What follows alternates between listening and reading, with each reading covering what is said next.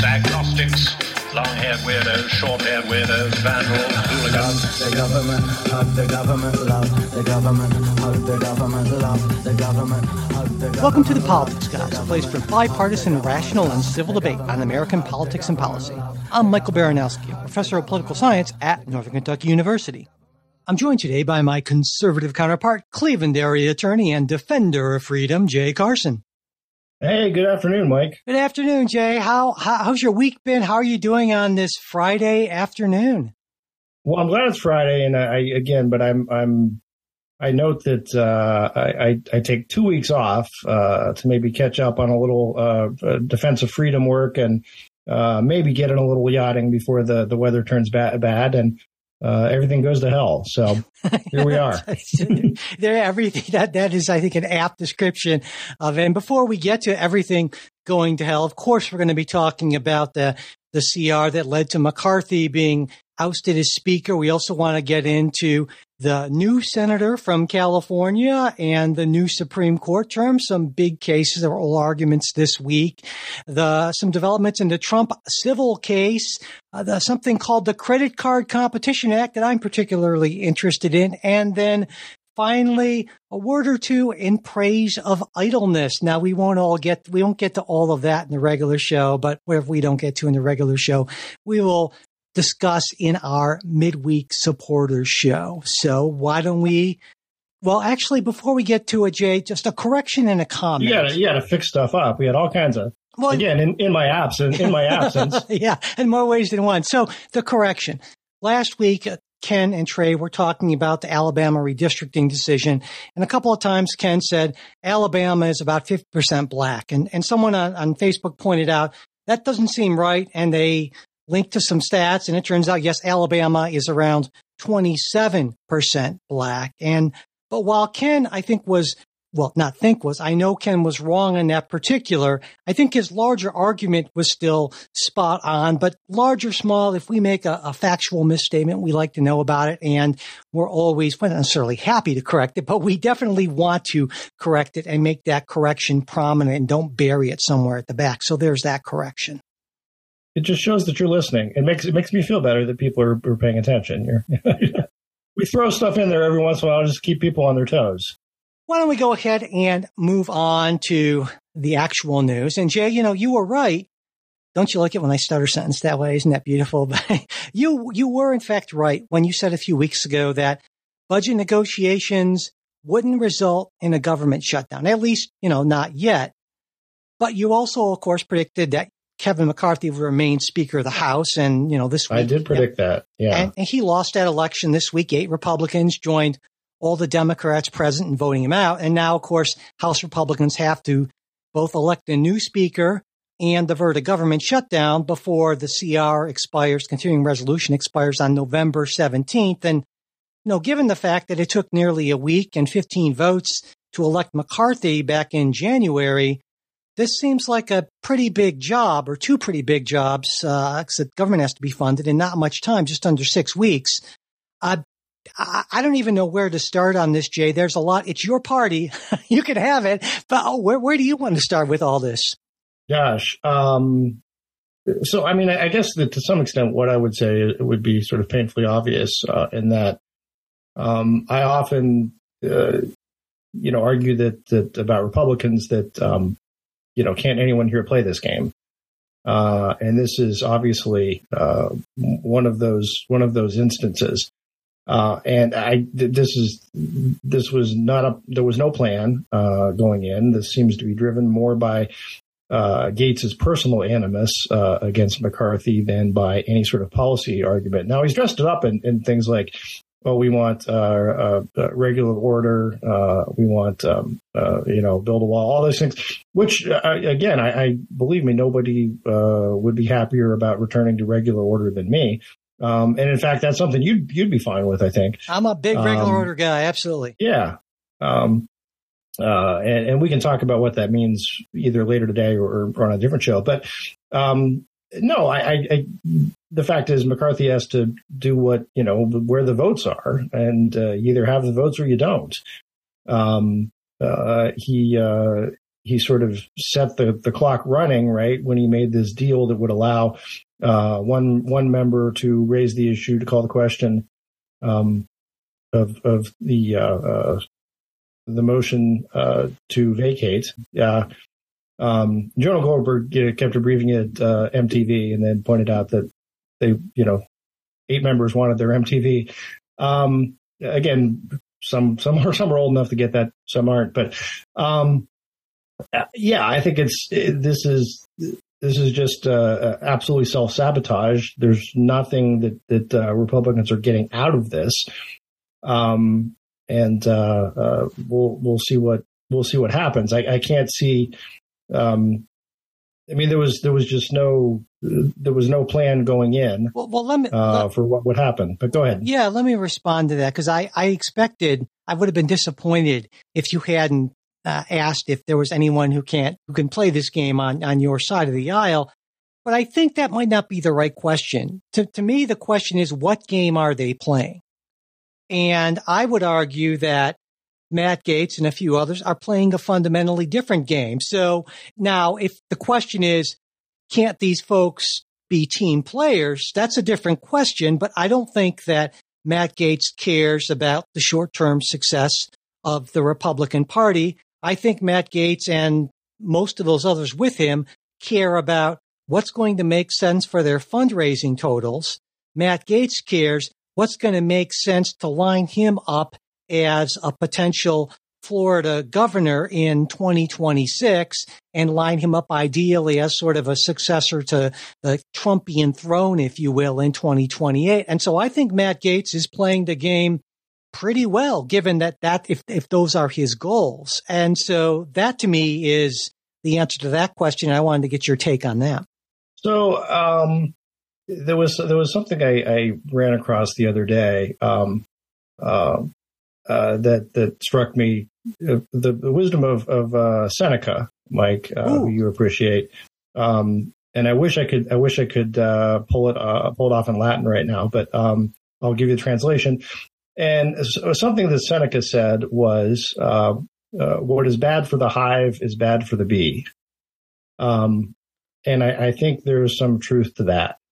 That if you're going to sort of do something that is going to um, be harmful to your entire party, uh, you as an individual be, uh, it's not going to benefit you all that much uh, uh either. I mean, maybe he thinks it, it will uh, in the um, in the long run, um, but I, I, think this is this is bad for the the party. It's bad for the brand.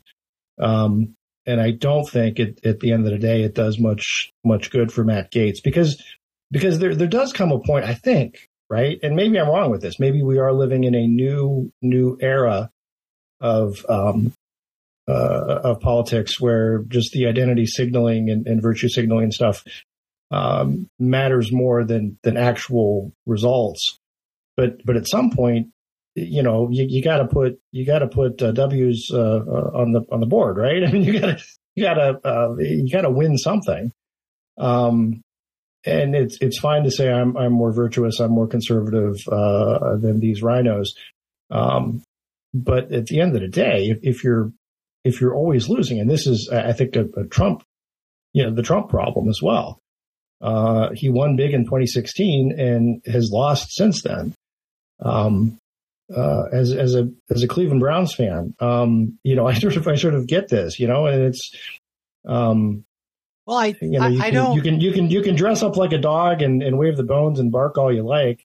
Um, but if at the end of the day you're you're still on the losing side, it, it pretty much sucks. And, but, but and sooner again, or later you're going to get tired of that. You're going to drop the team or drop your quarterback. But but but in the end, again, it doesn't necessarily matter because Matt Gaetz, as as uh, Jacobs pointed out, that he's been raising a lot of money on on Parler, you know, putting out fundraising things and raising millions, and so have a number of these others. I mean, Matt Gaetz uh, in the last cycle was the 13th highest fundraise, had the 13th highest fundraising total for uh, Republican incumbents, and Marjorie Taylor Greene was uh, in that group. So was uh, uh, uh Boebert. So was Jim Jordan, and so the, the party can go to hell. Where's Jim Jordan and Marjorie Taylor Greene, though, did, did not. But, but, but my point is, is that yeah. sort of that sort of rhetoric. And, you know, John in, in the comments points out, well, isn't this a consequence in part of the parties being a lot weaker than what they were? Yes. What, yeah. Yes, absolutely. Yeah, it is. It is a, a, a consequence of that and decentralized fundraising that now people can go directly uh, through the internet and and hit a bunch of people nationwide that they couldn't before. Um, and and it takes away from there's there was also an interesting piece uh, I read talking about these the uh, the the rebels, the Gaetz Eight as they call them. Um, these other folks who were very much uh, in debt uh, to McCarthy and the the uh, you know the, the, House Republican campaign fund. Um, eh, you know, so it's it's one of those. I I I think those folks might be hurting, and Matt Gaetz is Matt Gaetz is going to be called upon to share the wealth if he wants to uh, to to keep up like this, right? Uh, if he wants people to, if they're not going to get uh, uh, funding from the uh, from the caucus, which I expect they won't, um, uh, nor should they, um, they're going to have to start either fundraising on their own or getting it from someone like Gaetz. And and I, I don't know I don't know how long that lasts, right? Um, to me, sort of Gaetz could be sort of a a meme stock, if you were. You know what I mean? It's it's one of those he's uh, you know, big, uh, hey, look at, look at this right now. But, uh, and he, he may run up some numbers for one election cycle or two. Um, but after that, I do think people start to say, well, what's he done? See, that's, I guess, where we differ. I don't think people ask that question anymore. I think they ask the question, whose team is he on? Is he on my team or she on my team? And, uh, what, what are, what are the, how do I feel about them?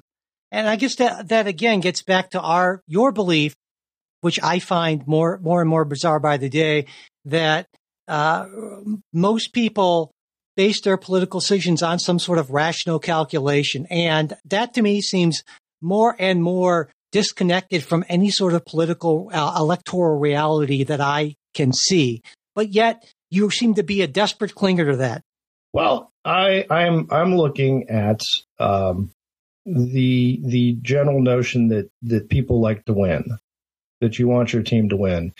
Uh, it's no fun always being in the minority. It's it's sort of you get to a point of uh, yeah. Here, here's here's the thing. Um, these folks who are giving money to to Matt Gaetz, um, eventually at some point they're going to say, "Why am I sending this guy money when he's done nothing?"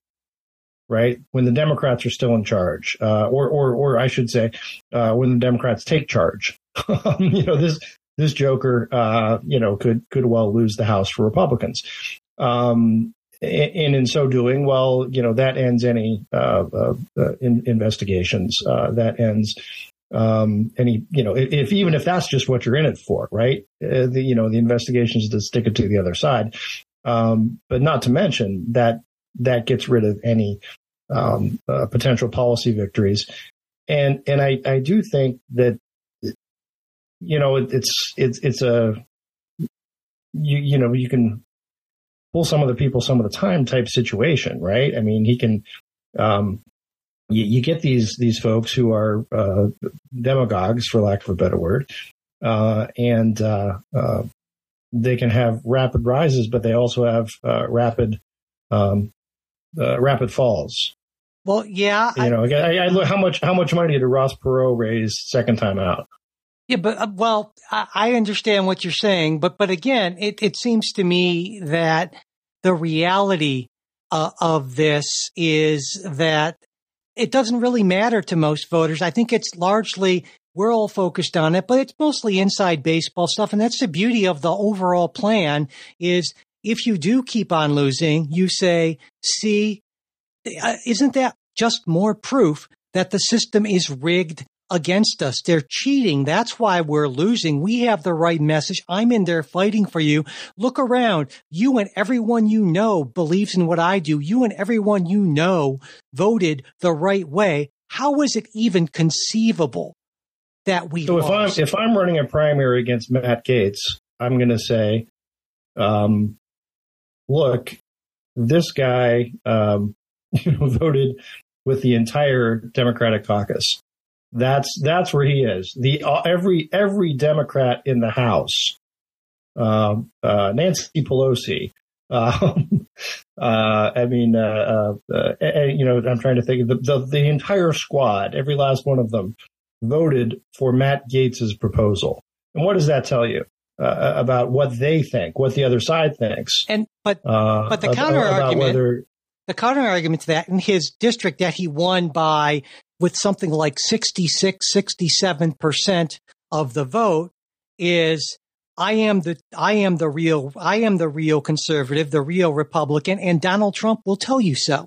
And boom. I'm not entirely sure that Donald Trump will tell you so anymore, though. Oh, Donald Trump and Matt Gaetz. I mean, Matt Gaetz is, you know, he's, they're, they're, they're pretty, Matt Gaetz has been very smartly using Donald Trump.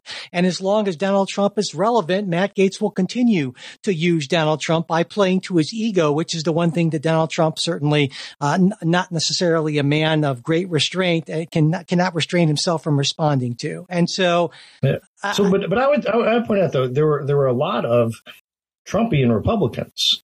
Um, I'm thinking Max Miller from from Ohio who um, uh, took over the. Um, uh, the oh, um, it's, it's the Friday afternoon. I'm losing the the, the name. Um, former Cincinnati Bengal football player. oh yeah, Um, I know what you mean. um, uh, seat, uh, who who got ousted for for voting to impeach Trump. Um, and uh, yeah, and then uh, uh, Max Miller, who came in as very extremely Trumpy, and, and some other um, folks who who rode the Trump bandwagon uh, and who were saying they would eject uh, Gaetz and the others from the uh, from the caucus uh, or the, the Republican conference. Um, so I, I think that's I think that's telling. Um, So I guess in the you know, end, where we're at the fact, this and the fact that yeah. the fact that look, there's eight of them, uh, eight out of whatever 200. Uh, I think there's 224 who voted the other way. Um, that's you know it, it's it's bad when you have a, a small minority or a, a slim minority, and and you know eight people can can tank you, but you know that's the numbers are what they are.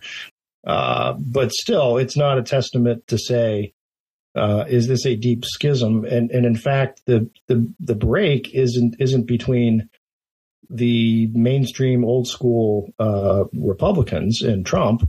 It's now between the the Trumpians and the Gaetzians. Um, so I mean, I think that's this is this is a, schism within a schism, and this is a a minority of a minority. I mean, even again, most of the Freedom Caucus um, has has uh, uh, you know, is, is sort of disowning uh, Gaetz, and I think rightly so. it seems that to me that you're assuming that this is going to hurt Republicans electorally. And I don't know that I agree with that. I certainly, that certainly seems to be the conventional wisdom on both sides of the aisle. But sometimes I think Washington forgets that uh, the world outside the Beltway, the non-political junkie world, again, doesn't pay a whole lot of attention. And we'll see this just as Washington being a big friggin' mess. We need to drain this particular swamp. And, uh, and then in the end, unless there, unless it results in an extended government shutdown that people really feel the consequences of, I don't think this hurts the Republican Party that much. What do you think? No, but I think it it uh, it affects Republican primary voters who who are watching, right? And maybe they're maybe they're maybe they're not political junkies, but they're they tend to be sort of involved, and they're looking at this and saying, "Listen, we've got a majority, uh, slim majority, and we're completely squandering it." Um, uh, we we could, in fact, have have you know blown it here, right?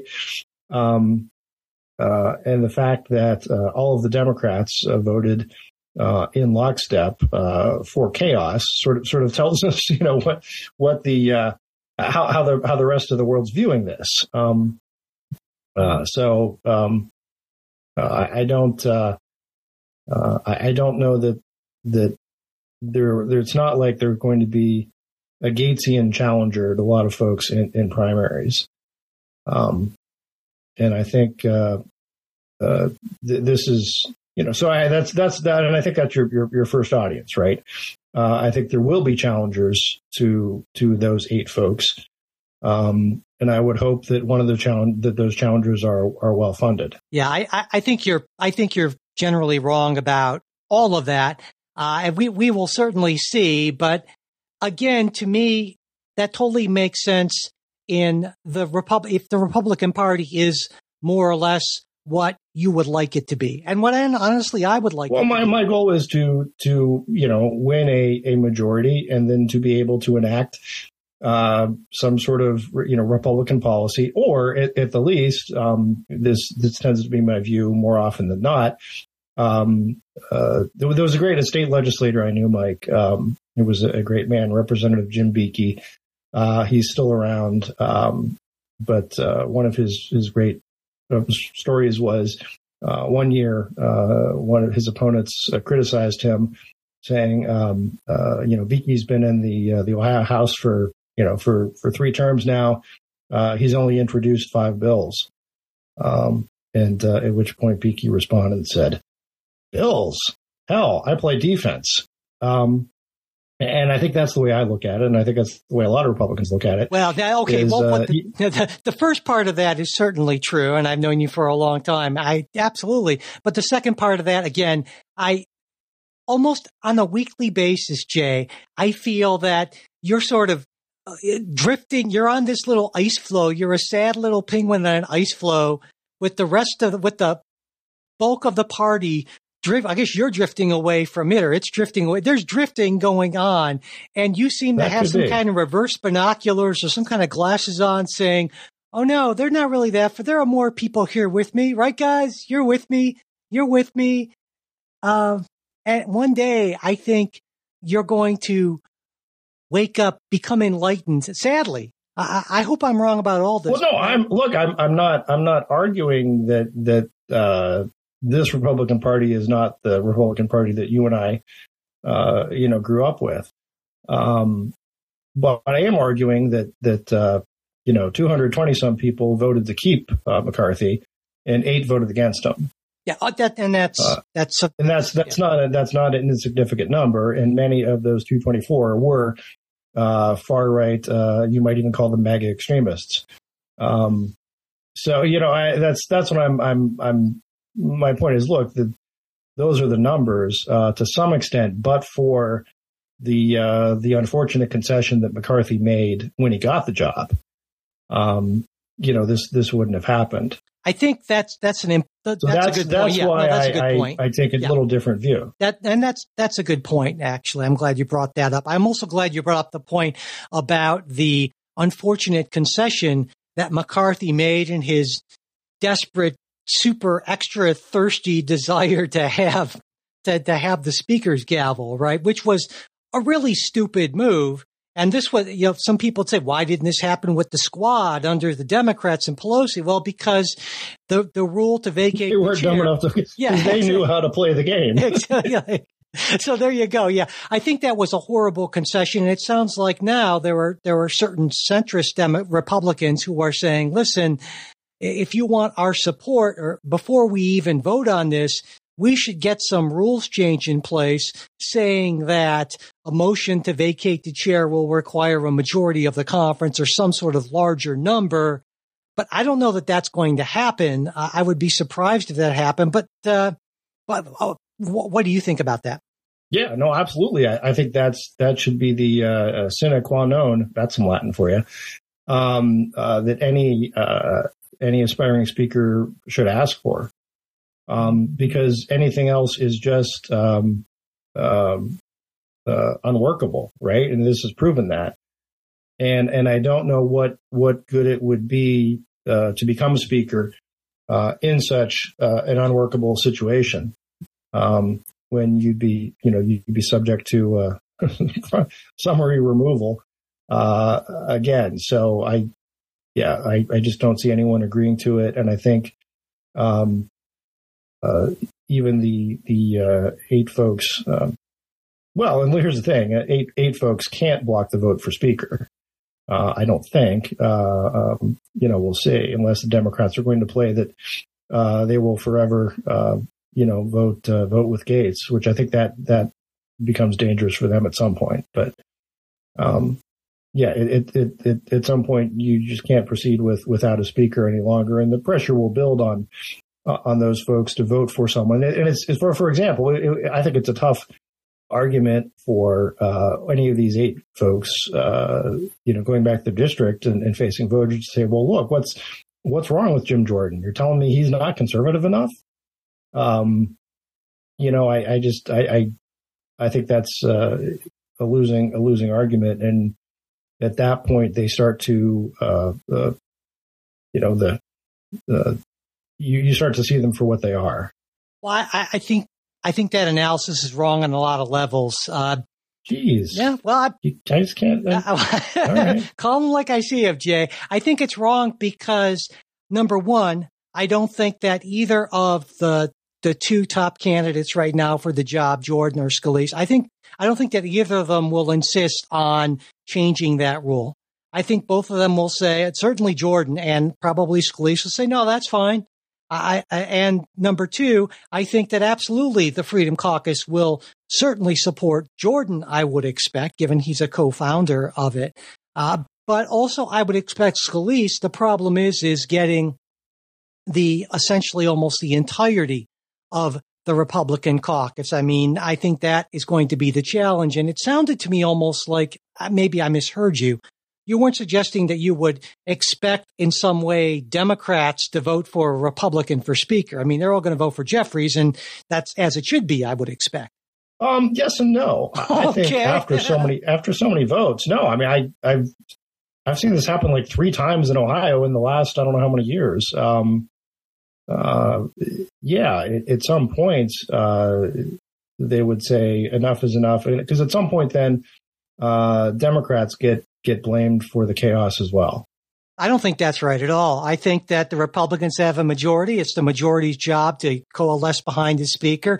And the idea that the other team would vote for one of your team's guys for the sake of the institution, that's ridiculous. I, I think you would, if it reversed, well, well, you wouldn't have Republicans yeah, but it voting also, for. It gets, it gets tough to, to keep arguing that, um, uh, you know nothing's nothing's getting done and, and the institution's broken and so forth and uh, we need to avert a shutdown. Okay, um, well, have five Republicans vote for Jeffries. That works too.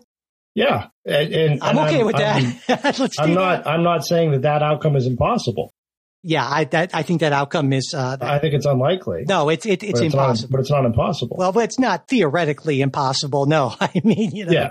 But I, I don't. Let's let's talk about. What, no, no. I think I think there's I think there I think there's a a a, a very much a non-zero risk that this whole whole um, uh, little stunt could end up uh, making Jeffrey speaker.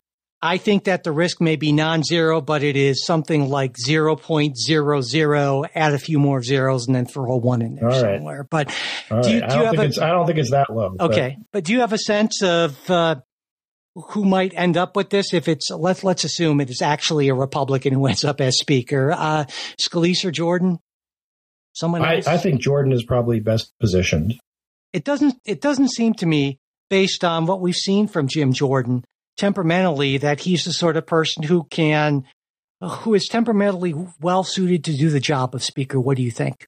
Oh, I think he is. I think uh, I think it's it's sort of he's got um, I think he might rather have the job that he's got, right? Um, of being the, you know, judiciary bulldog kind of thing. Um, but no, temporarily, uh, uh, temp- temperamentally, um, I think, uh, he, he could do the job. It's just not the role he's traditionally played. Um, uh, I think, I mean, I think Scalise could do the job too. And, I, and again, I'm just saying, uh, if you're asking me who, who do I think is better positioned to get those votes, uh, I think it's probably Jordan. Okay. And I guess if that's the case, let's say that Jordan ends up as the speaker. I would tend to agree that anything could happen at this point, but I, if I had to bet, I would bet a very small amount on Jordan. That, so you, who would you bet on then? I said I'd bet a very small amount on Jordan. I, I, wouldn't bet more than a small amount on anyone, but I bet maybe. Oh. A buck, a buck not, I, was, I was anticipating you were no, no. you would bet more heavily on oh, someone oh, God, else. No. Okay, not on this. I think okay. this the but no. he, he would still you still see him as the front runner front runner, but you would you would throw this into it like anything can happen. Yeah, basically, exactly. So to me, that brings up the question of Ukraine. Because Jim Jordan is one of the more anti Ukraine folks in the House Republican caucus. The uh, the group Republicans for Ukraine has given him an F on Ukraine votes. He's voted voted against all but one Ukraine measure uh, in the House, and he said many things, making it very clear he is not at all interested in sending any more money to Ukraine. And as Speaker, of course, he would have a great deal of power in deciding what gets on the floor and what doesn't. Essentially, almost full power. There there are discharge petitions, but it's not really. It's more a thing right. in theory. Than when has that ever really happened? Yeah. And that brings me then to the Ukraine question. If what we both think is most likely in a chaotic environment where anything can happen does in fact happen, that seems to suggest that Ukraine aid is dead. I wouldn't say dead. Um, I, I, think it'll continue. Um, and again, you know where where I am on Ukraine. I am I am uh, the the last Cold Warrior, I suppose. Um, I shouldn't say that. I mean, there are a lot of other Republicans. I think there are that group Republicans for Ukraine. Um, no, I, I, think I think Jordan is. You know, it's it's sort of it plays well for a while, right? It's it's easier to be in the minority. Um, and and and to be clear, House Republicans uh, even if they hold the majority, they're still in, in one sense in the minority in that they don't control the White House or the the, the Senate. Um, so there's there's that sense of like we talk about sometimes free votes uh, or being sort of the backbenchers who can just kind of throw bombs, knowing that you don't actually have to really be responsible for governance. Um, I think that that might uh, well, I think it's it'll continue, right? The way it's it's been. So yeah, there's been, um, you know, pushback before in the House about Ukraine aid, but it's it still happens now. Uh, again, my my preference, and and uh, uh, you can say, well, this is out of step with the rest of the you know the, the current Republican Party, and um, but uh, hell, I'm the guy who's on the show, so uh, I, I, think I think the better argument is um, uh, you know, if, if, you're worried about you, you China, um, let's make sure that the Russians lose in, the, in Ukraine. Uh, I, think that's, you know, that's the big message sender. Uh, I think the, the, you know, response should be, uh, Joe Biden should have acted quicker in Ukraine and needs to do more right now and stop dragging our feet. And let's have, uh, you know, let's have a real, uh, policy that, that, what we want to see is, is freedom for the Ukrainian people and, you know, all the Russians expelled um, that that would be, I think, I, I, think you can you can make that as a a, a good selling point. Uh, you can make the argument of, uh, you know, uh, if we're saying our ammunition is is low, our our you know factories are not putting it out enough. Well, let's let's redouble our efforts. Let's uh, get American jobs, people building planes, tanks, uh, rebuild our military, and rebuild our uh, ability to project that uh power not uh, only through our military, but through uh, selling and loaning and providing aid to others who need it. Um, yeah, I, I think, mean, I, I think, I think right. that I think that's a winning. I think that's a winning message. I, I, think you're right. Not that it's a winning winning message, but earlier that that's in, that's very out of touch with uh, with a lot of Republican voters and their sort of nativism and and isolationism uh, and that sort of uh, unfortunate tendency that you do not share, uh, of course. But I think a better, uh, a more likely outcome is that these Republicans who really don't care about Ukraine either way, uh, unless it affects their personal political fortunes, because that's the sort of people they are. That's the system we've set up to basically elect a bunch of, you know, uh, uh, uh I say a disproportionate number of narcissistic psychopaths in both parties. And so that's what you get when you get government by psychopath, I think. And, uh, but I think an argument can be made for tying Ukraine aid to border security or border troops. And I think if there is going to be a compromise, it's not going to be based on principles of any sort. It's going to be based on that sort of hardball. We'd really like more people at the border to ideally harass. And hey, if we could, you know, shoot a few brown people, that's good too. Whoa, come on. I, I, I mean, I, I think you're underselling the, the problem that we have at the border. Oh no, I, we definitely have a problem at the border. Right. Yeah. But there are, yeah, and, and, and, and that, the, yeah, there needs to be, uh, uh, again, in, in, the Biden administration, actually, uh, Mayorkas uh, is, is taking some extraordinary steps uh, to to erect, as he calls, physical barriers, which I think that's what I, I made the argument for uh, a while back. Um, uh, it's not a wall; it's just a physical barrier uh, in certain places. So, I, I, yeah, I think I think that's that's fine, and I think the government can walk and chew gum. Uh, at the same time, and, and to me, as a Republican, traditional Republican, I would say those those are both uh, things where the government ought to be involved and ought to spend money, right? I mean, if the the general gist of of, uh, uh, of my philosophy, and I think again you could say this traditional Republican philosophy is that the, the to the extent the government uh, spends money and does things, it ought to spend money and do things that people can't reasonably be expected to do themselves. Um, and and you know protecting the border and and uh, foreign policy are are two of the big ones. Yeah. So um, one thing on this that didn't occur to either of us. But, one, one more thing before yeah. I, before I forget though, um, I do think there also would be. This is an area where you there are enough Republicans uh, who do support aid to the aid to Ukraine um, that you could have bipartisan crossover. I, I you know you yeah. I, I think that's that's a possibility. Your, your, your argument would be, well, Jordan just never brings that that bill to the floor.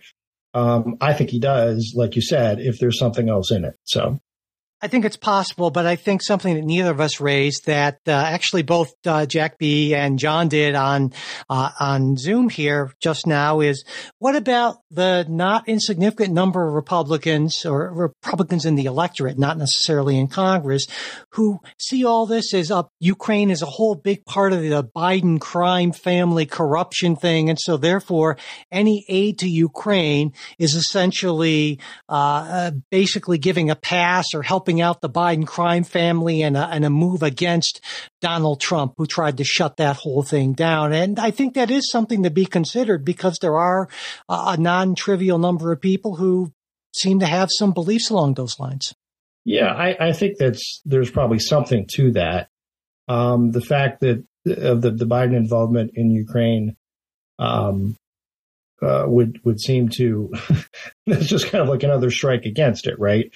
Uh, if you're going to say, uh, look, this is this is just a matter of uh, why are we getting involved in this this war that uh, by some some some say uh, we don't have any real dog in the fight or any national interest there. And again, that's something I disagree with vehemently. Um, and then you know, plus this is this place that you know Biden kid got rich off of, uh, and it's it's corrupt, and it is. Um, but but I think that the test of of whether you uh, come to the aid of another country uh, isn't so much on whether they're corrupt. Um, you know, uh, but but you look at uh, bigger geopolitical picture. Um, Chiang Kai-shek was corrupt as hell. Um, you know, as was as was Ferdinand Marcos, as was a whole lot of other. We support all uh, kinds folks. of corrupt regimes. We have it's an exactly, American yeah. tradition. No, yes. and I'm and I'm I'm I'm arguing almost for the for the Kissingerian um, uh, amorality, right? Uh, uh, that in forward policy. Um, but at the same time, it's I, I, think you can you could argue that there is something. Uh, even if they're corrupt, that doesn't mean that they ought to just, you know, get invaded by uh, by Vladimir Putin. All right. Well, and you know, the final question, I guess, on this before we move on is uh, I, I, said at the opening of this uh, extended discussion that you were right about there being brinksmanship, but no shutdown. Are you going to predict? You, are you going to stick with that prediction for come November 17th, I believe it is? Do you think we're going to have a shutdown now uh, in this environment, or well, what do you think? Um, I think we will have a speaker before then, uh, and I think we will uh, a shutdown will be averted. Okay, well, I I agree with you that we'll have a speaker before then, but I do not think a shutdown will be averted. But I do not think it will be an extended shutdown. And I'll say I don't think it'll go for more than two or three weeks. That'll be my prediction. And we'll see. All right, let's move on to something else. there is something else that happened. What else you got? Well, you know, uh, there's new, there's a new senator in California. Uh, Governor Newsom appointed uh, Laphonza Butler to fill the remainder of Dianne Feinstein's term. And of course, Butler is uh, presidents of president of was president. Sorry, now she's a senator of Emily's List, and they work to elect pro-life or sorry, pro-choice. My God, pro pro-choice Democratic women. She was also an advisor to Vice President Harris's 2020 presidential campaign. She's the only black woman in the Senate right now. the third black female senator in U.S. history, and she's one of two openly lesbian U.S. senators right now. The other one being She's got it all going for her. Yeah, and That checks all the boxes. well, uh, I, I thought you'd say that, and it sounds like there's a there's a tone there, Jay. Uh, why don't you why don't you talk about that a little bit? Well, I, I think it's it's. Uh, um, I I might argue that um, doing this demographic box checking uh, is not a way to electoral success uh, or good government. Now, the electoral success piece might not matter so much in California, um, although I still uh, still uh, I wouldn't be surprised that she she sees primaries. Um, we'll see how this goes, but I think you can you can look at the uh, Kamala Harris uh, ascendancy uh, and and see how that worked out. Um, Well, and this I gets think, into this gets a lot more into I think California Democrat inside politics sort of thing. And so, for instance, right now the in the race for to replace uh, uh, Feinstein permanently, you've got Adam Schiff and Katie Porter who are both sort of out ahead. Barbara Lee is really sort of struggling, and there's some stuff going on between. Lee and Newsom, and a lot of people wanted Newsom to endorse Lee, and that would have helped her campaign. But I also point out that Lee is 77 years old, Butler is 44 years old. That might have, and, and I think also if you're Gavin Newsom looking at a potential presidential bid in 2028, you're thinking, hey, how would it help me out in the primaries to have, if I'm a white male, which, you know, unless some weird things happen, he's going to be a white male in 2028 as well.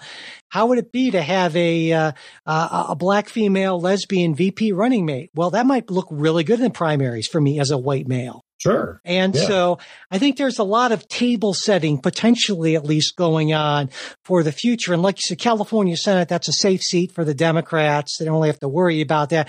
Butler hasn't even announced if she's going to run or not. I expect she end up, she will. who end would up- who would not? Yes, who would who would ever say, "Yeah, I'm just filling in uh, at the in the world's greatest deliberative body, and then I'm stepping aside." Yeah, well, it, and then the weird the weird thing is is basically there are going to be two elections in California. Then the voters are going to be asked to vote for who's going to fill the rest of Feinstein's term, that two months between or whatever between the election and the new Congress, and then also who's going to fill the four the full six year term, which is up in 2024 as well. And so presumably they'll pick the same person for both because it'd be weird to say, well, I think you know Butler's fine for a couple months, but I want Schiff for term, yeah. years. it would be kind of a strange thing, but kind of a weird quirk of uh, uh, election law there. So, so yeah, I mean, I don't think it seems it seems to me to be a you know a, a reasonable choice. Some people were making hay of the fact that oh well she's currently residing or was currently residing in Maryland or something like that, but she's got a There's something to that. I mean, Well, fact she's that, got a you know, residence in they- they- California. They, do. They do ask you.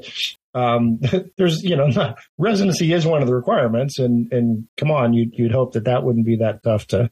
but of late on on both sides that certainly has been a flexible requirement as long as you have a home there. And actually i should point out unlike say a dr oz thing she does have long-standing deep ties to california politics and in the state. So it's not like she's some carpetbag or anything like that. And as uh, as john pointed out you know emily's list raises a lot of money for Democrats. And so having someone who's tied into those fund, that fundraising networks and those constituencies, that's uh, putting them in a position of political power. That's, that's not a bad move for the Democrats. So all in all, you know, seems like a, a reasonable pick. Though I got to say, when I look at Newsom 2028, I don't really see him as one of the stronger, the strongest Democratic candidates. He's desperate for the job, I, I would think. But for me, looking thinking about general elections, I think Democrats would be better to find some sort of a strong swing state governor, ideally not a white male. You know, you got uh,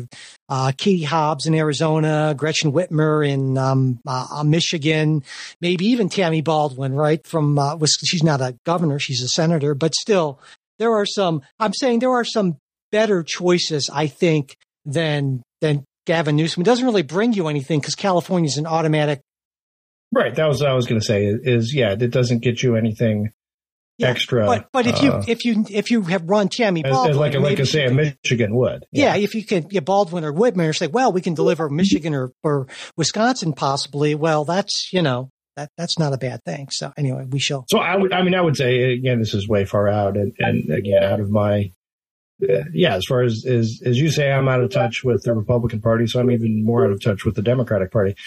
Um, but I, I think Whitmer would have just better skills, right, uh, than what I've seen from Baldwin. I think she could be a disaster on the campaign trail, but Well, Whitmer certainly having those uh, in terms of governing skills, and a governor, I think, just generally might be better suited for actually doing the job. But if you're talking about campaigning, always always better than yeah there, and there's just always the issue of um, when you when you try to run for president or vice president from the senate um, it's it's uh, it tends to be tougher sledding than those people think expect Des- despite despite it being that sort of an iron rule of this is how it's always been and always will be um, everyone thinks this time will be different Yeah, yeah. They well, for for me, right? Because I am I am special. Yes, absolutely.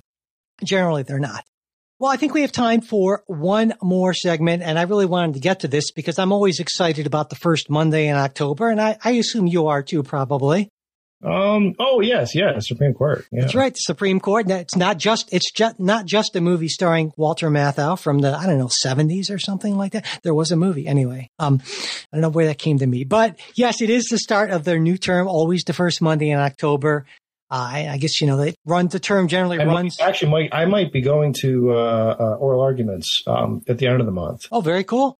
Well, that would be Yeah, that might would be. fun. Haven't don't know yet. Haven't fully decided. Haven't booked the trip. But uh, as a as a member of the Supreme Court bar, one of the things I get is I can get you know admission to um, to oral arguments. Do you get So like discounts on, and like on one popcorn? and like one and- guest. Yeah, exactly, and ten percent off at the gift shop. So uh, you know, cool. I got that going for me. Awesome. Well, and there, oral some oral arguments can be very interesting uh, to listen to, even just recorded. And so you'll have to talk about that. But there were a couple of cases that I did have oral arguments in this week. I wanted to get to at least one of them, uh, which is like a weird little technical thing, but can have some huge real life implications. And the case I'm talking about is Pulsifer versus United States. It involves mandatory minimum sentences.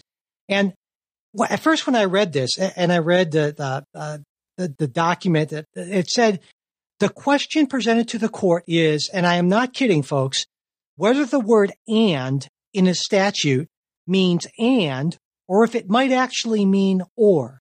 And I read that and I thought, huh? And, that's kind of what, uh, and then Justice Alito said uh, at one point, the people here who haven't studied the case must think this is gibberish. And I was like, I hadn't studied the case at that point. And I was like, yeah, that sounds about right. Cause I'm pretty sure and means and, not or.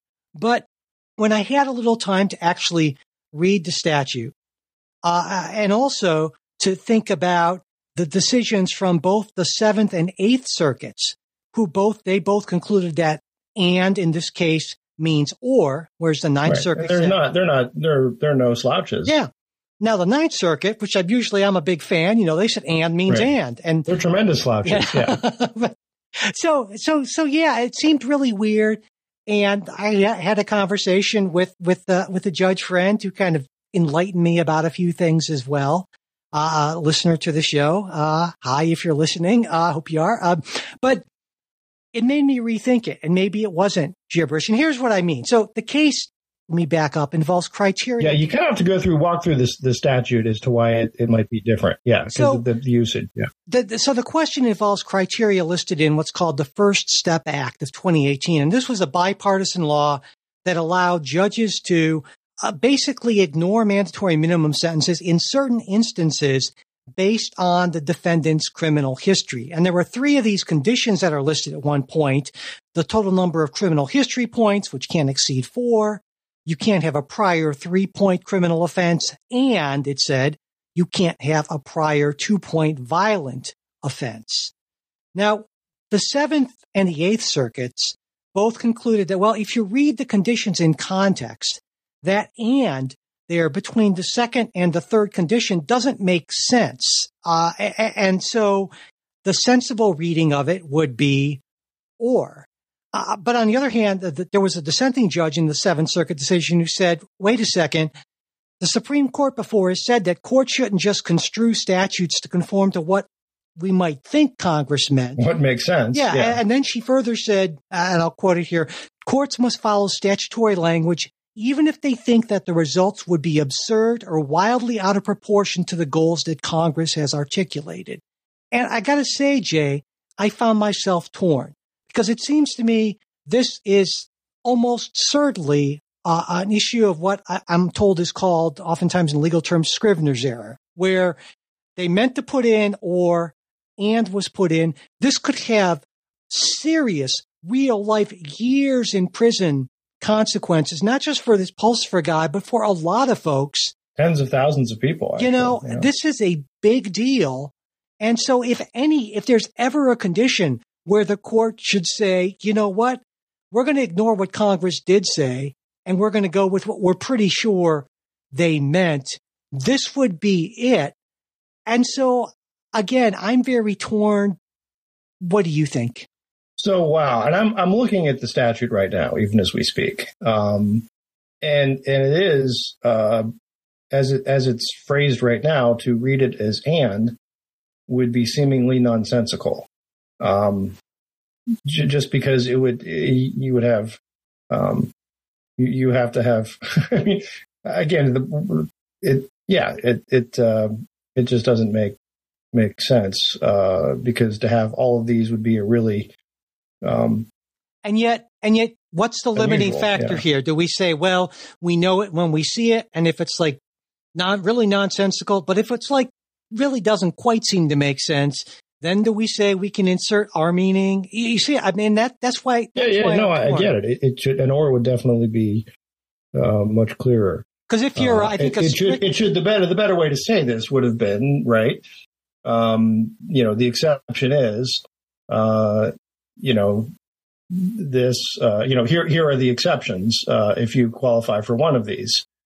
Um, and I would think the standard conservative the exceptions, and you would have an and, and then that would make perfect sense. But that's not exactly what the statute does. But I would think the standard sort of strict constructionist response would be, okay, Congress should go ahead and just amend this to change that. It would be a quick and easy fix. Go ahead and do that. Boom, taken care of. Yeah. So I, w- I would say the there is though the the principle of statutory construction that you shouldn't construe a statute to uh, a result that's nonsensical. Um, and there there is precedent for correcting Scrivener's errors, uh, and I think you could probably draw upon uh, other uh, canons of uh, statutory interpretation. And there's there's a whole bunch of them, and some of them get contradict with contradict one another. But um, to to look at uh, uh, you know one is this for first I think it's obviously it's ambiguous what Congress meant, um, and then you get into this construction piece. Uh, so yeah, to me this this might be one of those uh, uh, uh just you you call it that this this just can't be right. we're going to treat it as or. And, and, and so, do you think that will get? I can't imagine that'll get a unanimous court. I would think that Alito and Scalia, or Scalia, Alito and Thomas wouldn't go along with that. Scalia might not either. But uh, I, I, mean, uh, what are you sensing? Like a, a six? I don't know. No, I think it might be a little different because I think this might be. I kind of like. I, there, there might be room to write an opinion saying why this is different uh, than other um, you know, reading the, you know, the uh, textualist ap- approaches. Um, and that meaning that, look, the text has to, to make uh, sense at some point. Um, I think there's, there's probably room, right? There's, this is probably one of those where you would get a, um, so-called kind of like we talked about free votes, kind of a free dissent, right? If you, if you know that, uh, it's going to get worked out the right way anyway, you could still make a, uh, write a really good dissent, uh, about textualism. Um, so now, now you're the attorney. So yeah, it, I, and again, I, am I'm, I'm going to I'm going to admit that I have not dug in a whole lot uh, on on this case or this this issue. Um, but that would be my guess. Yeah, because because to me, when I read the statute, and I have it pulled up here as well, is I wouldn't call it nonsensical. I would say it would make more sense if it were written with an with an or before an and, but and without without getting too deep in the weeds, I could see would say, well, no, they it can be reasonable to construe con, construe. yeah, the uh, Pulsifer is getting screwed here, but to construe this as saying that no, that it's reasonable to cons- assume that Congress meant you shouldn't have more than four criminal history points. You can't, and that includes you can't have even a single three point offense, and also you no, can't have no two point, yeah. a two point, two point violent violence. offense. And the word violent to me is what maybe makes it a little bit different and makes makes it go from being nonsensical, which I don't think it is, to being less sensical than it would be with an or, if you see what I mean. Yeah. And for that should people, be a word, less sensical. And, and, for people who have the statute in front of them, this is probably fairly gibberishy as well. So at this point, maybe maybe we move on. I don't know, but I, it was just fascinating me. But before we do go, um, I want to talk a little bit, just briefly, about Donald Trump's civil case. Um, you know, last week, Trey and Ken discussed the Trump civil fraud case, which started that week. And of course, that's the case in which New York's Attorney General, Letitia James, has accused Trump, uh, his kids, to, uh, not all of them, Barron, I think it's not part of this whole thing, you know, the but partisan witch hunt, Mike. Exactly. Yeah. The partisan witch hunt uh, of, of inflating property values by up to uh, over somewhere over $2 billion to get favorable terms for banks and insurers. And we're not going to rehash that, but this week the judge hearing the case, uh, Arthur uh, Engernon, I don't know. I'm sorry about that, Art, if you're listening. But anyway, the judge ordered all parties to not speak publicly about any members of the court staff after Trump posted on Truth Social attacking his clerk, posting a picture of the clerk together with the caption, Schumer's girlfriend, I won't say her name, is running, is ruining, is running this case against me how disgraceful this case should be dis- dismissed immediately. Uh, and then Trump's campaign email blasted the post to subscribers, presumably raising a bunch of money off it, that sort of thing. What's your what's your take on the uh, on the partial gag order and what what Donald Trump did there? So, uh, one, what what he I guess he gets into the two different questions, right? One is is that the appropriate way to handle this? Uh, absolutely not. Uh, is it protected First Amendment speech? Perhaps. Um, uh, I would tend to think at this point, I think the, the gag order is appropriate. Um, uh, I think it's, uh, you know, after, I think, I think there was a difference after the trial, right? Um, to say, oh, that was, you know, was all fixed and the, the law clerk was against me and all kind of stuff. Again, it's not, it doesn't condone that because that's, I don't think that's appropriate conduct. Um, but I think it's protected speech. Uh, I think you you could make the argument that during the pendency of the case, um, that that type of speech, the the interest in having a, uh, a an actual legit uh, judicial proceeding free from um, political influence uh, outweighs the interest in being able to speak immediately uh, or uh, make opinion statements about um, court mm. personnel. And I, I, would expect, just generally speaking, your view of Donald Trump uh, presumably being sent the picture of the clerk with uh, uh, Schumer and then just making up out of whole cloth the accusation that uh, she's dating him and that she's throwing the case, that she's crooked. That is uh, sort of a despicable kind of thing to do. Yeah, okay. yeah. Just, I, I, I, like to get you on record about that so listeners can actually hear that. No, no. I mean, here's, I mean, here's the thing. Quite, quite honestly, I'm, I, I think I'm pretty, pretty uh, consistent on those type of issues in terms of, and if let's put it this way, if a lawyer did it, uh, it would be uh, not only just despicable, I think it would be sanctionable. Um, uh, but but Trump, uh, in, arguably has the, the First Amendment right to say despicable things because the, you know, stuff that isn't despicable usually uh, doesn't come under fire. So, um, you know, I, I, I, I'm looking at this is, is there a short term, um, you know, when you're, you're weighing the limitations uh, that the courts has placed, uh, is it I, I, think that's I think it passes First Amendment muster at this point. I think a you know, order afterwards would not. But uh, you know, I don't, I don't would expect that's coming anyway. But now, um, presumably, none of none of this none of this changes uh, my uh, despicable opinion uh, that the case is, is despicable and, and, is just sort of a, uh, a you know, partisan hit job, right? This is this is of course the case where um, no one has alleged that alleged that they were defrauded. Uh, no one's lost any money.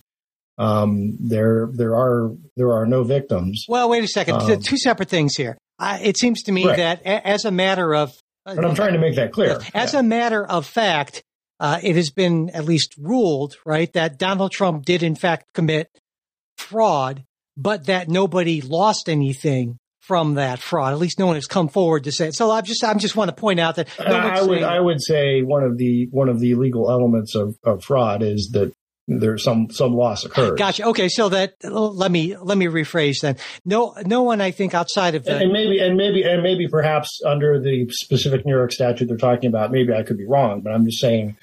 Uh, typically, you know, fraud is a uh, no harm, no foul type type situation. Gotcha. So I, I, I'll rephrase saying I think mo- a lot of people agree that Donald Trump did in fact inflate these values for whatever reason, but that does not necessarily constitute fraud if there is no harm done in that sense. Exactly. Yeah. Uh, if if no one if no one complains uh, and no one loses money, um, yeah, I, I think you've got two two two arguments there. One, does it does it legally constitute uh, fraud under whatever statute they're prosecuting them? And, and under and the second is the political argument of is this the best uh, use of of uh, the people's resources? And you and I have talked about that before, and we're more in agreement, I would say, than disagreement on a lot of elements of that one. Another thing that occurred to me in, in reading the statement, I, I'm wondering if uh, the the judge's clerk actually might have a defamation case against Donald Trump. What do you think? I mean, he he claimed that uh, that that she's running or running or ruining. I, I have running here, but who knows? It could have been a typo. Uh, I don't know, but running the case uh, uh, that that she's Well, if she's running the if she's running the, I mean, I think you could. I, I, see think running defamatory. being a clerk, right? Yeah, you're sort of because because as a clerk, oftentimes they're they're the folks who are in charge of sort of setting, you know, keeping the deadlines and that kind of stuff, and doing a lot of the administrative behind the scenes stuff. So What about uh, the running the case could okay. be uh, uh, not, you know, well? What about the, ruining the case. the the quote the quote taken in context? The Schumer's girlfriend thing clearly intended to uh, question her uh, right her uh, impartiality, her ethics. That's because she calls it a disgrace. It should be dismissed and that sort of thing. It seems to me that if that was a, if I understand it correctly, if that was a statement that both harms her in some material way, her ruins her reputation, she suffers some damages from that, and that was a statement that he made that was either false or he made with reckless disregard for the truth. reckless disregard for its truth. Yes. Reckless dis- disregard for the truth. That's Donald Trump's whole MO. I mean, you know, Right, so I, there, there is a Um, defamation case there, isn't there? I mean, at least on yeah. the So of there's there's two there's two sort of types of defamation, and I, again, I'm not I, I don't want to dig too deep even in New York law because I'm but this is just generally right. And one is that type of of uh, uh, a, a false statement, um, uh, and if it's if it's made with uh, and it, there's actual damages. Uh, others are are statements that are uh, defamation per se, right? That the the statement in itself is is not only false, but it's so outrageous and malicious that you don't actually have to show actual damages. Um, so then the interesting question to me is, is being accused of dating uh, Chuck Schumer uh, uh, defaming per se? Um, I'm not, uh, I, I don't, uh, I don't know. I mean, it's sort of, I, I would think so. Um, Well, see, I, I, I would think that it's not so much that, but but that the if you read the text in context, it's queer. Right, it's saying saying she is she is uh, she is she is compromised. She is not following her principles. She is uh, acting unethically uh, uh, because of her uh, alleged relationship with Schumer. Um, I was I was sort of joking about Oh, okay. Well, dating dating Chuck Schumer. Uh, I would think certainly should be uh, defamatory Gotcha. Okay. Um, but um, I I don't. I don't think that Uh, there would be a case. I don't think that the, the clerk would necessarily want to bring the case because that brings its own issues, certainly. But in any case, it just that just occurred to me, and I wanted to get your thoughts. Well, and again, it gets, it, gets, it does get to the point of, of though, um, yeah, you could you could perhaps get some uh, uh, statute or or, or, or uh, exemplary damages, right, on that kind of case, but they wouldn't be a lot.